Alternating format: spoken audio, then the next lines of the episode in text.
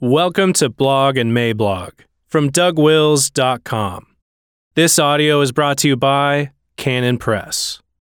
Before we get started, I wanted to tell you about Douglas Wilson's brand new satirical novel, Ride Sally Ride, available today at canonpress.com.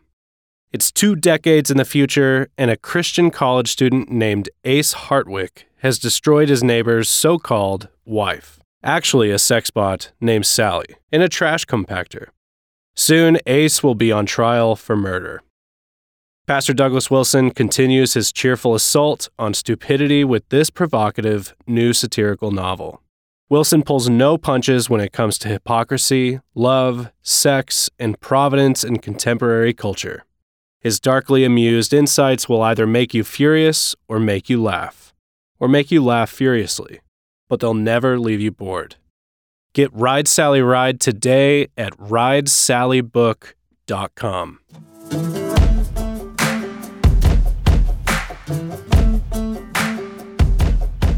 David French and the train that already left the station.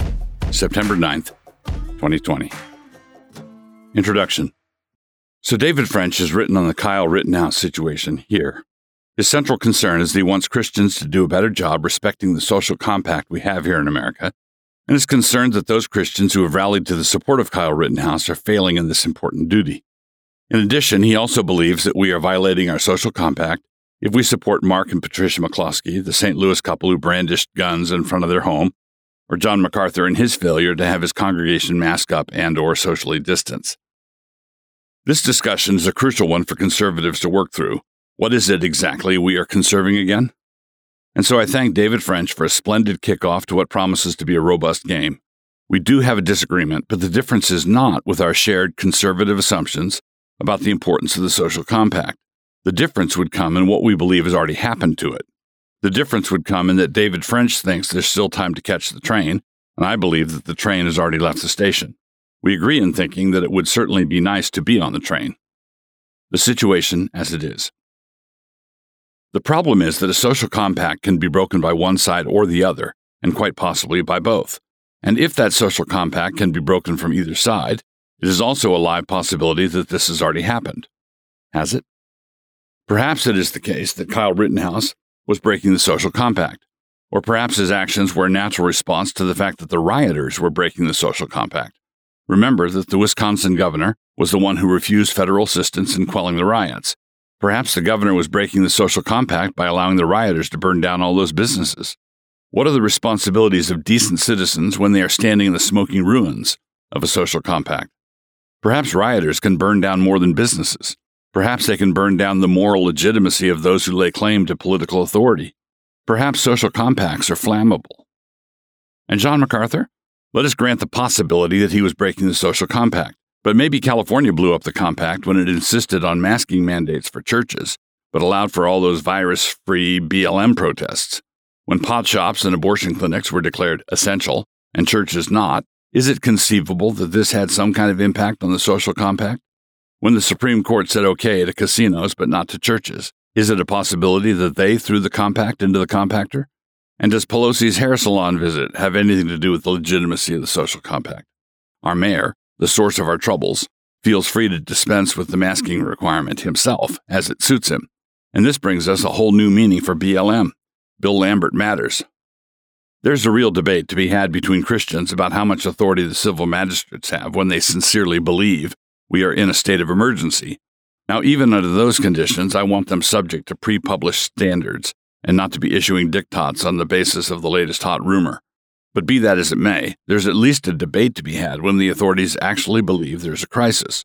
But we all agree, do we not, that authorities who are clamping down on the populace when they themselves believe there is no crisis is nothing other than an abuse of authority. And when authority is abused in this way over an extended period of time, it does something to the social compact. So perhaps MacArthur is not breaking any social compact when he simply takes the mandate with the same level of seriousness as our governing officials do. So MacArthur doesn't believe there's a pandemic? So what? Neither does Governor Newsom. Zooming out. We are not just talking about abuse of authority. We are talking about abuse of authority for naked political and partisan advantage. For the protection of our right to life, liberty, and the pursuit of happiness, government is instituted Government is not instituted so that we may have an entity to grant us these rights, for we already have them from God, but rather government is instituted in order to protect these rights. Now, what has happened over the course of the last six months or so? Who exactly has violated the social compact? The people or our ruling elites?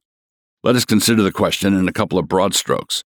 Starting in March, we have had a massive series of totally unnecessary lockdowns that have resulted in the destruction of over 100,000 small businesses. That was done not by the virus, but by our governments. In other words, a set of local emergencies were transformed into a global catastrophe by governmental action. And by action, I'm referring to overweening ineptitude. Now, this was done, it can be plausibly argued, for the sake of partisan political advantage. Donald Trump was not going to be allowed to go into the November election with an economy that was blowing down the road. That would have resulted in an undesirable outcome, to wit, the reelection of Donald Trump. So, in order to accomplish their political designs, your small business and a 100,000 others like it were soaked in lighter fluid and set off. The businesses that were torched later by rioters were just a handy metaphor for what the government had already done and on a much grander scale. And pagan rulers have done this kind of thing for centuries. When Nero burned down Rome, it was for the sake of a grand scheme he had for the rebuild. And this is the point in the argument where, when people don't want to face the obvious facts, they try to dismiss such observations with a dismissive laugh. They call me a right winger. I prefer to think of myself as someone with eyes in my head. I may not be able to see everything, but I can see an attempted cultural revolution. You think our modern betters aren't trying to foist their vision for the world on us? They are not taking advantage of this fraud-demic to further their agenda? I would invite you in cordial tones to get a load of this missive brought to you by the United Nations. Just the other day, they said this Quote, The COVID 19 pandemic is demonstrating what we all know. Millennia of patriarchy have resulted in a male dominated world with a male dominated culture which damages everyone women, men, girls, and boys. And then they say, this is the time to rebuild more equal, inclusive, and resilient societies. Close quote. So we had a massive violation of the social compact by our leaders in their response to the virus. There were some local emergencies, but they blew it out of all proportion.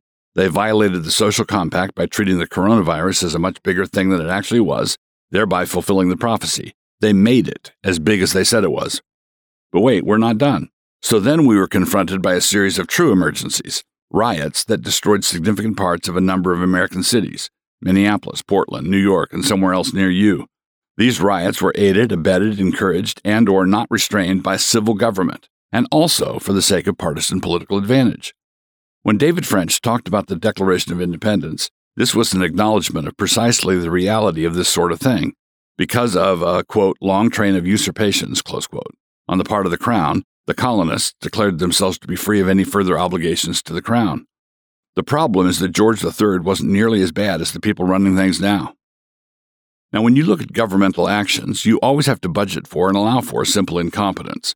And simple incompetence or exasperating delays are not a violation of the social compact.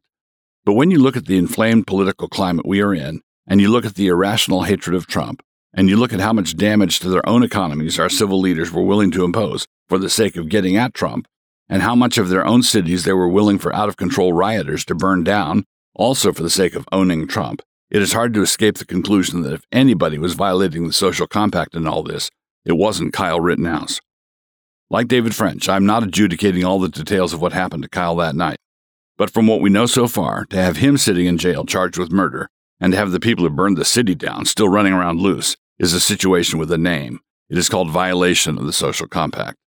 And you can't carry water for it without getting a lot more of the same. As the meme says, at some point, Civil War stuff starts to happen.